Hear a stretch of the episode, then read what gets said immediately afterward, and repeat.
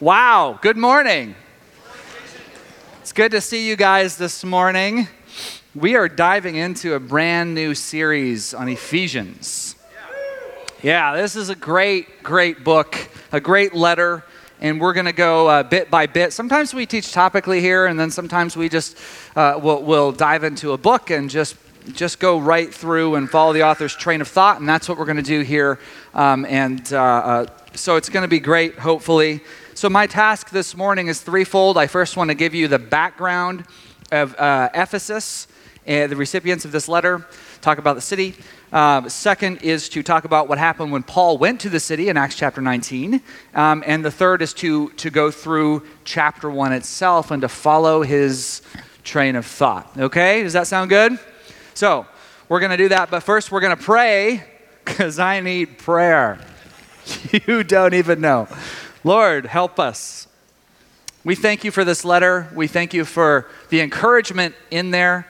Uh, and help us, Lord, to, to understand what you have to say. Help me to speak clearly uh, the words that you've put on my heart for this.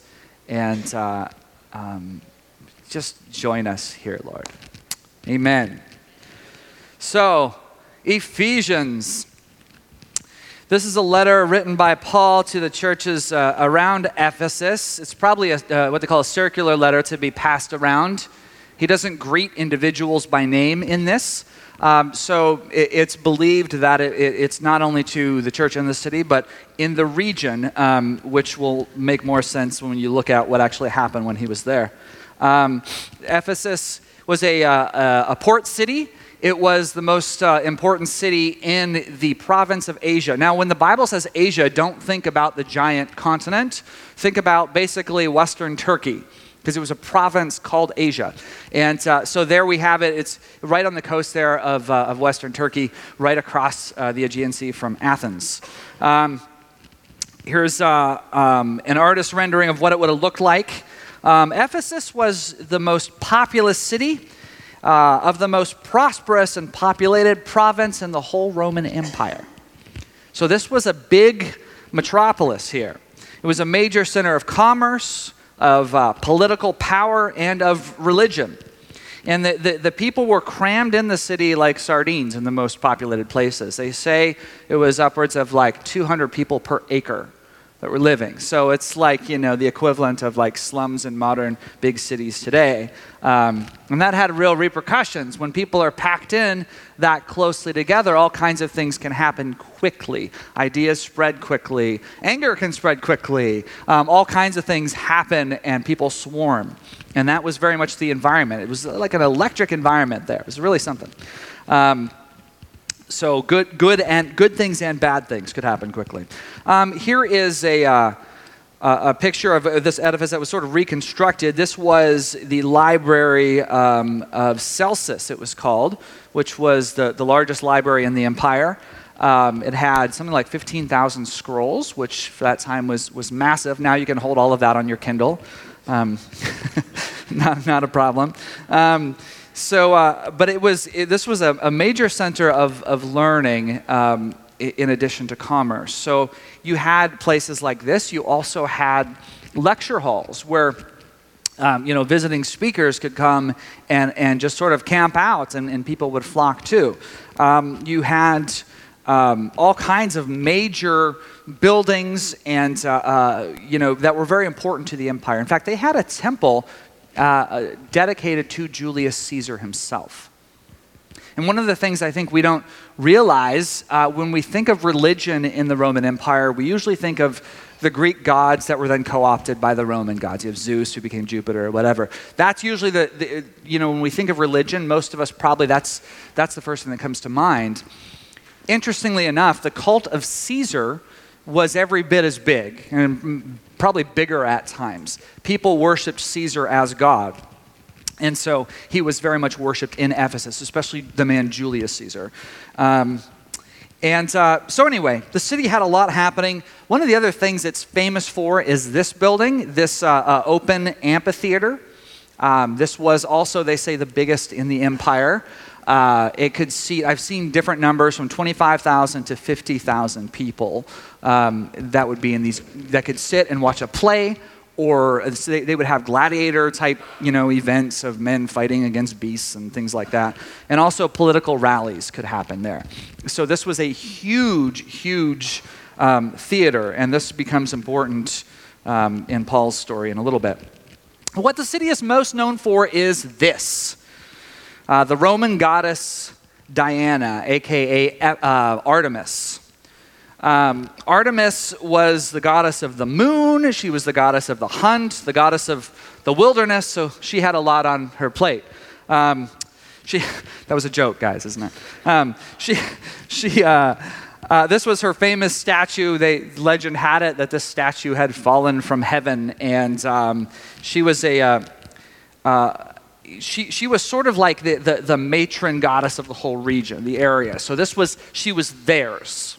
So if you came to Ephesus, like she might be worshipped other places, but she was theirs. This was, you know. Um, so she was really important um, not only for their mythology, but for their practical, economic, and political living.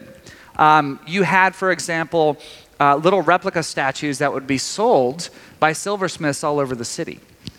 So I, you know, I've been to New York a few times, and when you're in New York, you can go into all these little shops or whatever um, in Times Square, or even there on, on the islands where you can get little Statue of Liberty.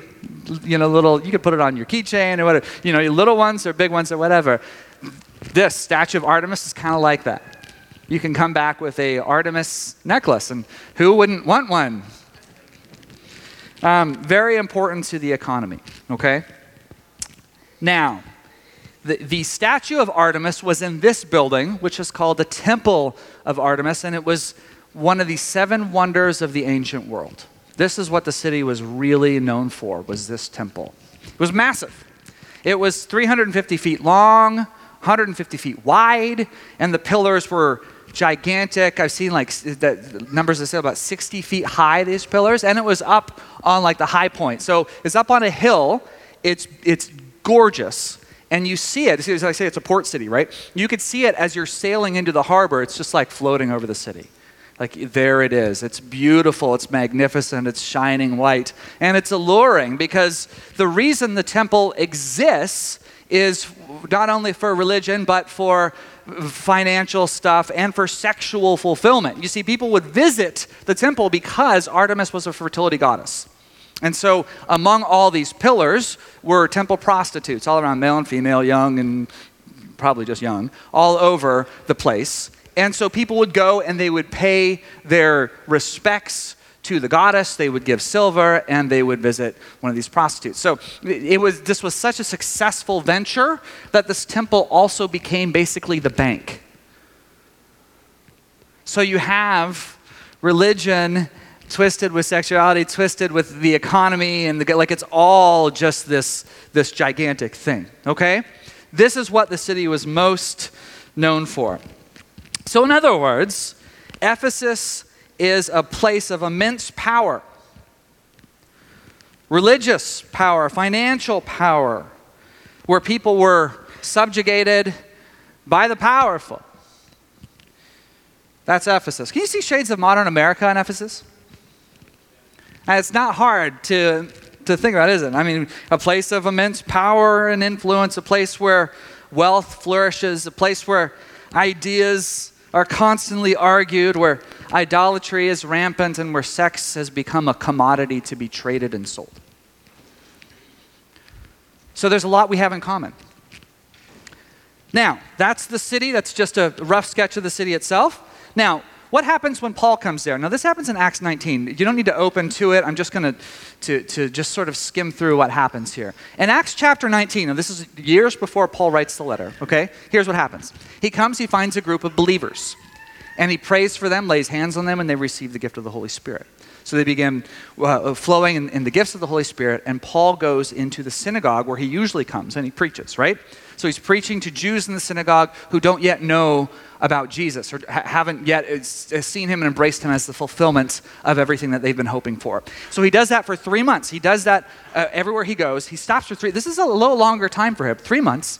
And after three months, they, kind of, they basically throw him out. He's too controversial. They don't like him. They say, Paul, you're done. You no longer get time. I know you're a rabbi. I know you have credentials, but you're, you're done. So they, they, they send him out, and, and, and he says, okay. And he ends up going to one of these lecture halls.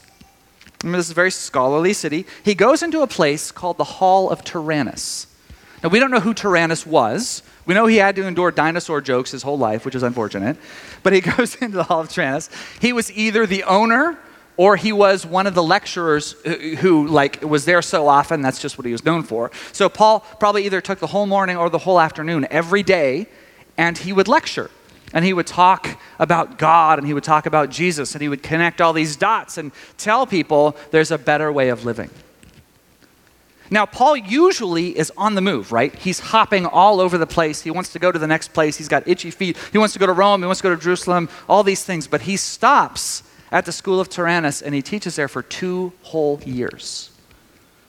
And it just like, it doesn't give us much detail there of like, wait a minute, whoa, whoa, whoa, slow down. Like, I want to know what he was doing in this time. But here's what it tells us it says that everyone throughout all of Asia heard the gospel, they heard his message.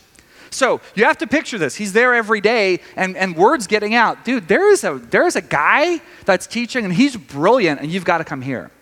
So new people are coming, tourists are coming in, sailors are coming in. Before they go to the Temple of Artemis, they're going to pop in and hear this crazy lecture because everyone's talking about it. Now, it's not just his oratory, it's more than that. It's the fact that miracles seem to follow him. It's the fact that people who are sick come and he prays for them and they get better. It's the fact that people who have evil spirits manifesting, that he tells them to go away and they go away.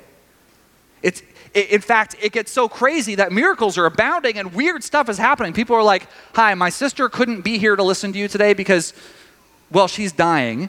So she's at home. Can you pray for this handkerchief and I'll give it to her and maybe she'll be healed? And they would be healed. Like, really crazy stuff, right? That's what's happening and, and, and, and people's minds are so blown by the gospel. They're having such radical transformations that they're taking things they invested a lot of money and time in and burning them, like their books of spells that they were dealing with witchcraft and all this stuff. They would they're just like burning them. They're like, we're done. We're following Jesus now. And it says this: the word of the Lord was triumphing mightily. He was on the move. And here, here's the extent of it, okay? Here's the extent of it. We would call this revival nowadays, only this is the first time they had been awakened, so it's more like vival, not revival. Vival in Ephesus. There you go. That's what we should have called this whole thing. So they, it's so complete that here's what happens: the silversmiths and the temple treasury starts losing money because people aren't going and buying these little trinkets anymore. They're not going like they used to to the Temple of Artemis. And so this guy is like, he's like the head of all the silversmiths union. He gets them together and he's like, Paul is ruining our business. And they appeal to people's patriotism. They're like, he doesn't believe in Artemis, therefore he hates all, you know, and so, so soon, because everyone's packed in here, they have a riot. They're rioting against Paul and these people who are going in and trashing the goddess, they say. And soon there are thousands of people that fill that amphitheater and are like crying for blood. Paul wants to go out and talk to them. Imagine that.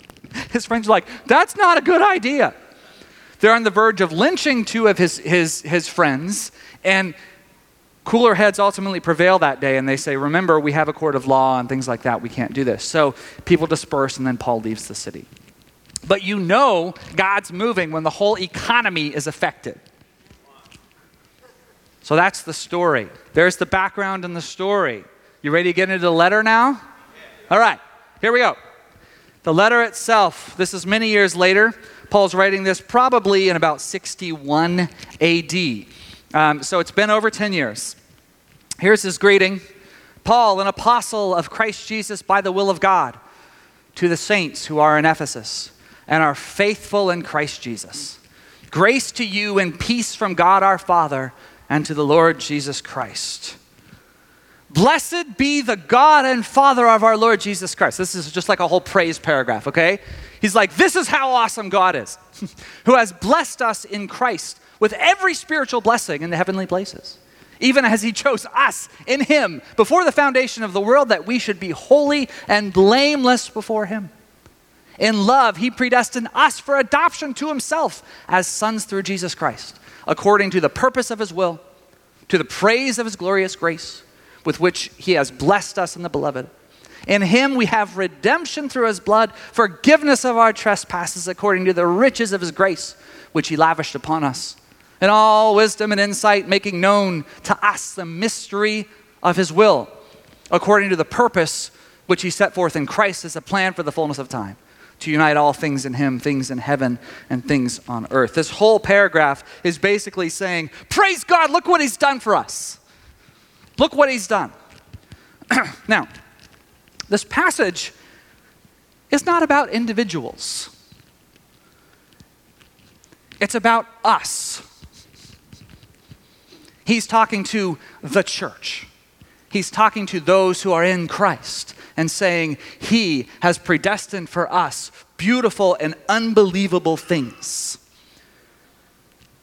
I know some have read this and do read this today in a very individual, at an individual level. And part of that is, is theology, and part of that I frankly think is culture because we want to put ourselves in the midst of this. But I don't think, let me, let me spell this out for you. I don't think he's saying, you, Jason Haig, have been picked for salvation from before, from eternity past, and this other person hasn't. So praise God that you've been picked. I actually don't think that's what he's saying.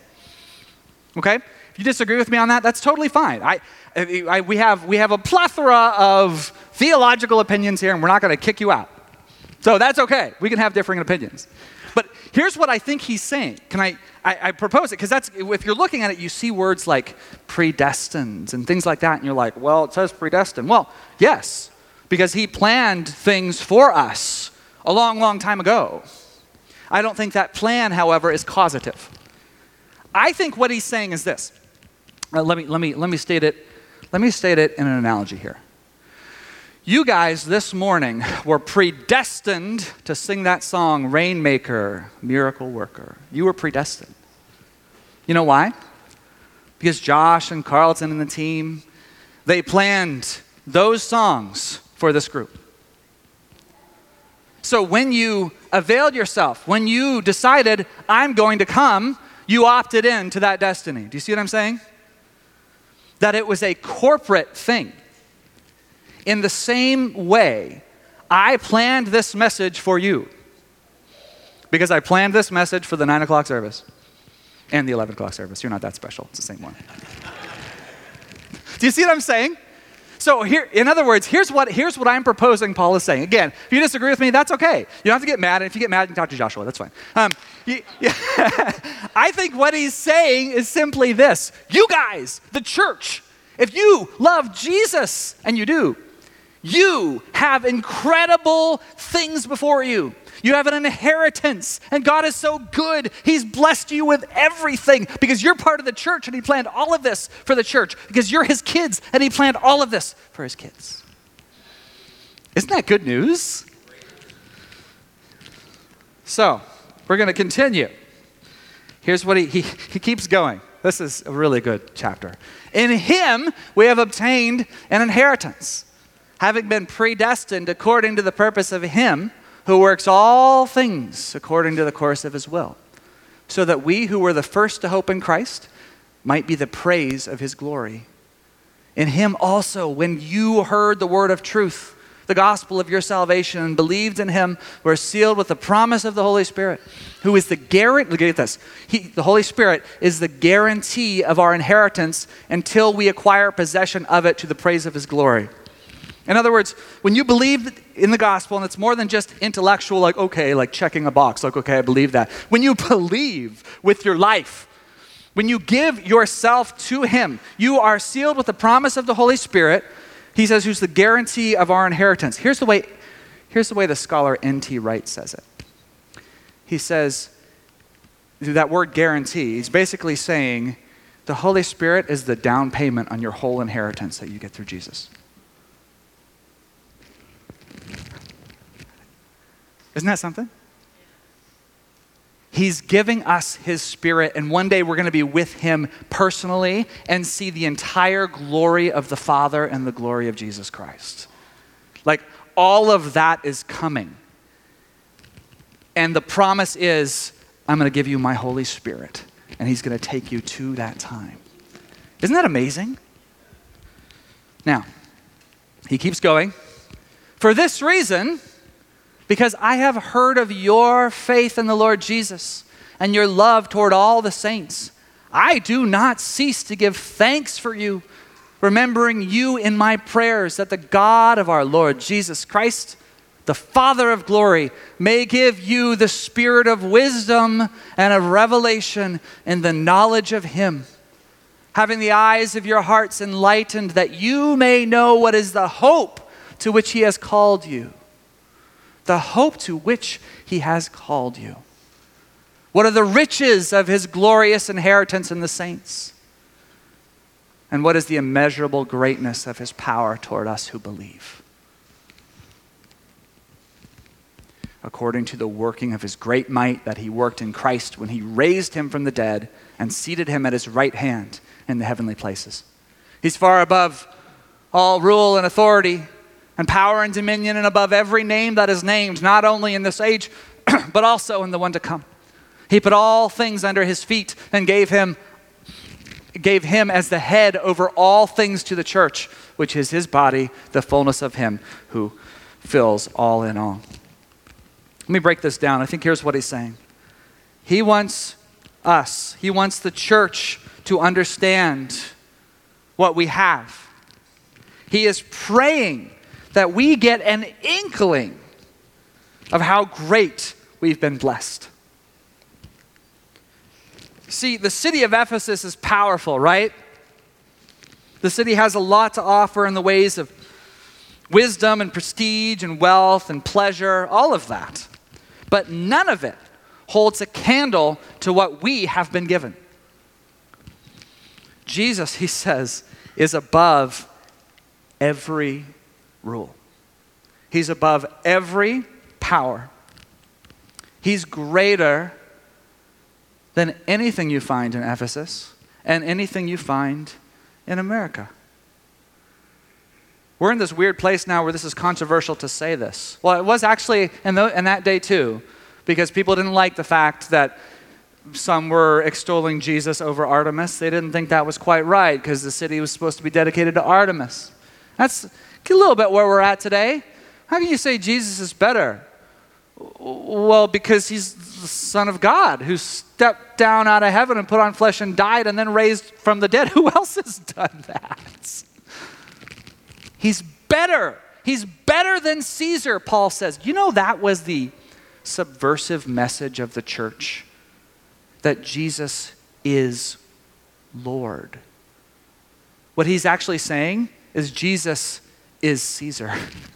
Jesus is better. Jesus is better than Caesar. He's over this, even the highest name that we have. Whatever it is that you take glory in, whether it's power, whether it's finances, whether it's pleasure, Jesus is greater than those things. That's what he's saying. Bring it into modern day. He's greater than Caesar. Jesus is greater than any political figure that you could hope for. He's greater than Obama. He's greater than Trump. He's greater than your side or my side or their side or whoever, lest we think that any of our sides are like totally lying, because they're not. He's over them. He's better. Whatever you put hope in, he's better. Are you hearing me? I'm preaching. Is that okay? He's better. He's greater than wealth. He's greater than any system of wealth. He's greater than business. He's greater than socialism. He's greater than capitalism. He's greater than free markets or closed markets. He's greater. What we have in Him is greater than what this country can give you. It's not the same thing. All right, you still with me? He's greater than every spiritual being or system, above any sort of mysticism, above self styled saviors, or every would be Messiah bows their knee to him. He is simply better. Now, I understand in saying that the world isn't going to like you because you're like, what about this or this? And I'm saying, I hear you. I know. Yeah, impressive. He's better. I don't know what to tell you. No one else has stepped out of heaven and died for you and then actually come back. No one else has given you his spirit. He's simply greater than every power that you could imagine. And that's what Paul, he's pleading, just like I'm pleading with you. He's saying, I'm, pl- I'm please hear this. I'm praying the Lord will reveal to you just what you have in Jesus because I don't think you understand how what you have. And I pray that he gives you wisdom and revelation that your hearts may be opened and come alive. This chapter's actually kind of brought me alive again. I, the more I'm looking at it, I'm like, this is good and this is true, and I so easily forget this. You know why? Because we get stuck in the moment. And we look at the things that are in front of us the good things and the bad things, and they feel greater. You know, they feel bigger, they feel more powerful. And Paul says, no, they're not. They're not. The Ephesians didn't like it. We might not like it today. But the fact is, nothing holds a candle to Jesus. Look at what look at the very beginning. We already read this part. I started looking at all the times this word, this like, like prepositional phrase "in Christ" or "through Christ" was used over and over again. He's talking about all the spiritual blessings and the inheritance we have. All of it is, is in Christ. You see this? He's blessed us in Christ. What does that mean? He's blessed us like giving us lots of money. No, it has nothing to do with that. He's blessed us by giving us Christ. See, the blessing is in Christ, and He gave us Christ. You see what I'm saying? Right? He chose us in Christ. Did He choose you for your talents? No. He doesn't need you. he doesn't need me either. He's, he's called you in Christ. He has predestined us to adoptions as sons through Jesus. Through Him. He's blessed us in the beloved who's Christ. In Him we have redemption, we have forgiveness. In Christ. He's given us Christ in Christ. Are you, are you with me? he's, he's done all of these things in Christ. That's where it all happens. And in Him, in Jesus, we have obtained an inheritance.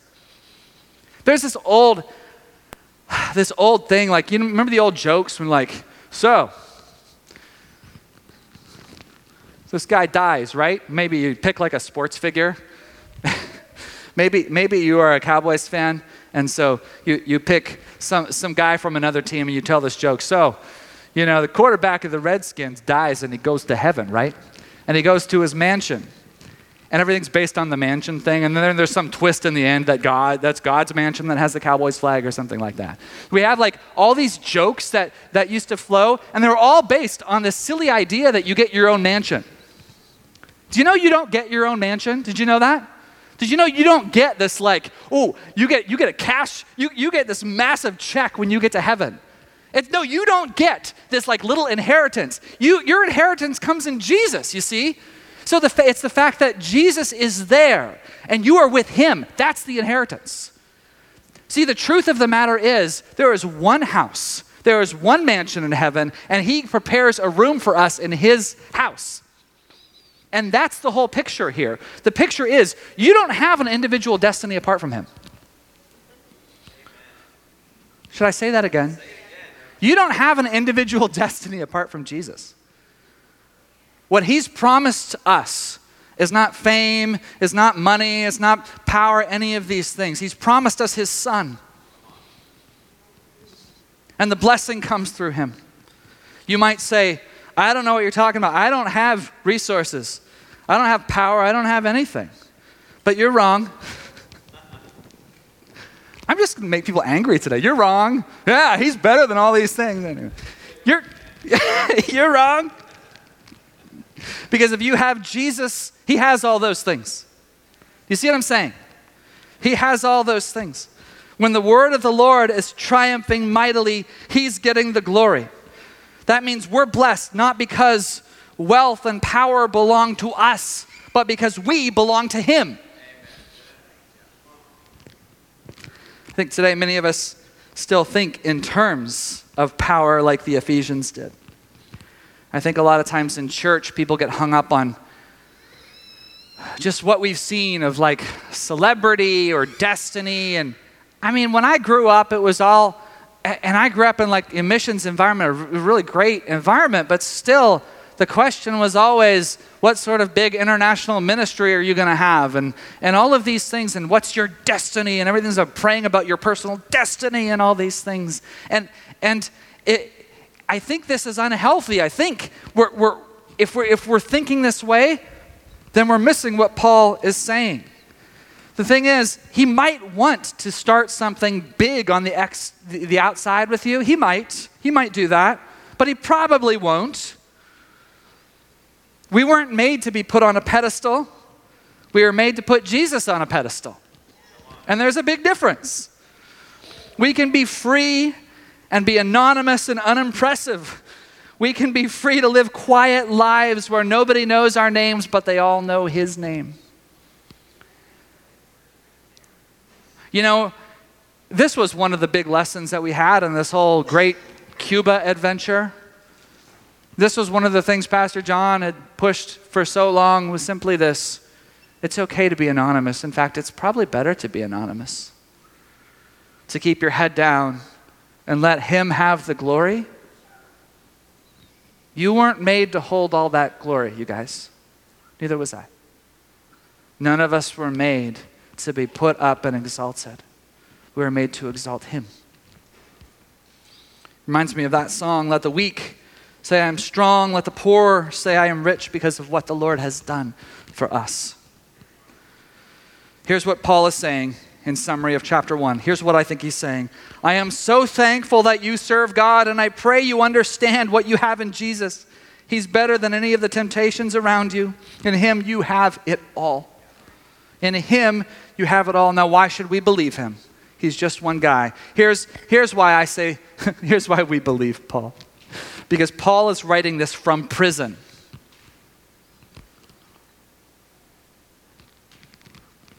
He is so excited for these people, and he's gushing about how amazing life with Jesus is when Paul has nothing. He's given up his reputation. He's been beaten and stoned his whole life. He's constantly moving. People constantly hate him. He starts churches. People get mad at him. They throw him out. Constantly opposed at every turn. And here he is finally, after being beaten and left for dead so many times. Now he is like shackled in prison. And what is he doing? He's writing a letter saying, I have nothing, but I have it all because I have Jesus. He's better. Paul believed it. Do you? Do you understand what you have in Christ? Or does your heart get pulled to the trappings of the culture? Do you believe that Jesus is sufficient? Do you really believe that He's better? I pray, like Paul, that you will, and that all of us will. One of the things we want to do through this journey is to take time to reflect and so we have some, some half sheets. So as you're exiting today, we have people at both these exits here to, to just hand you a thing. It's, it's got some of the, um, the scripture here, and it has some, some questions. And I encourage you to take some time and, and process through. It's a couple of questions I just, I just read here. To take some time and process. Do I really believe this? Do I find myself getting pulled toward the trappings of our culture? And why? Why do I? So I encourage you to do that. Can we stand together?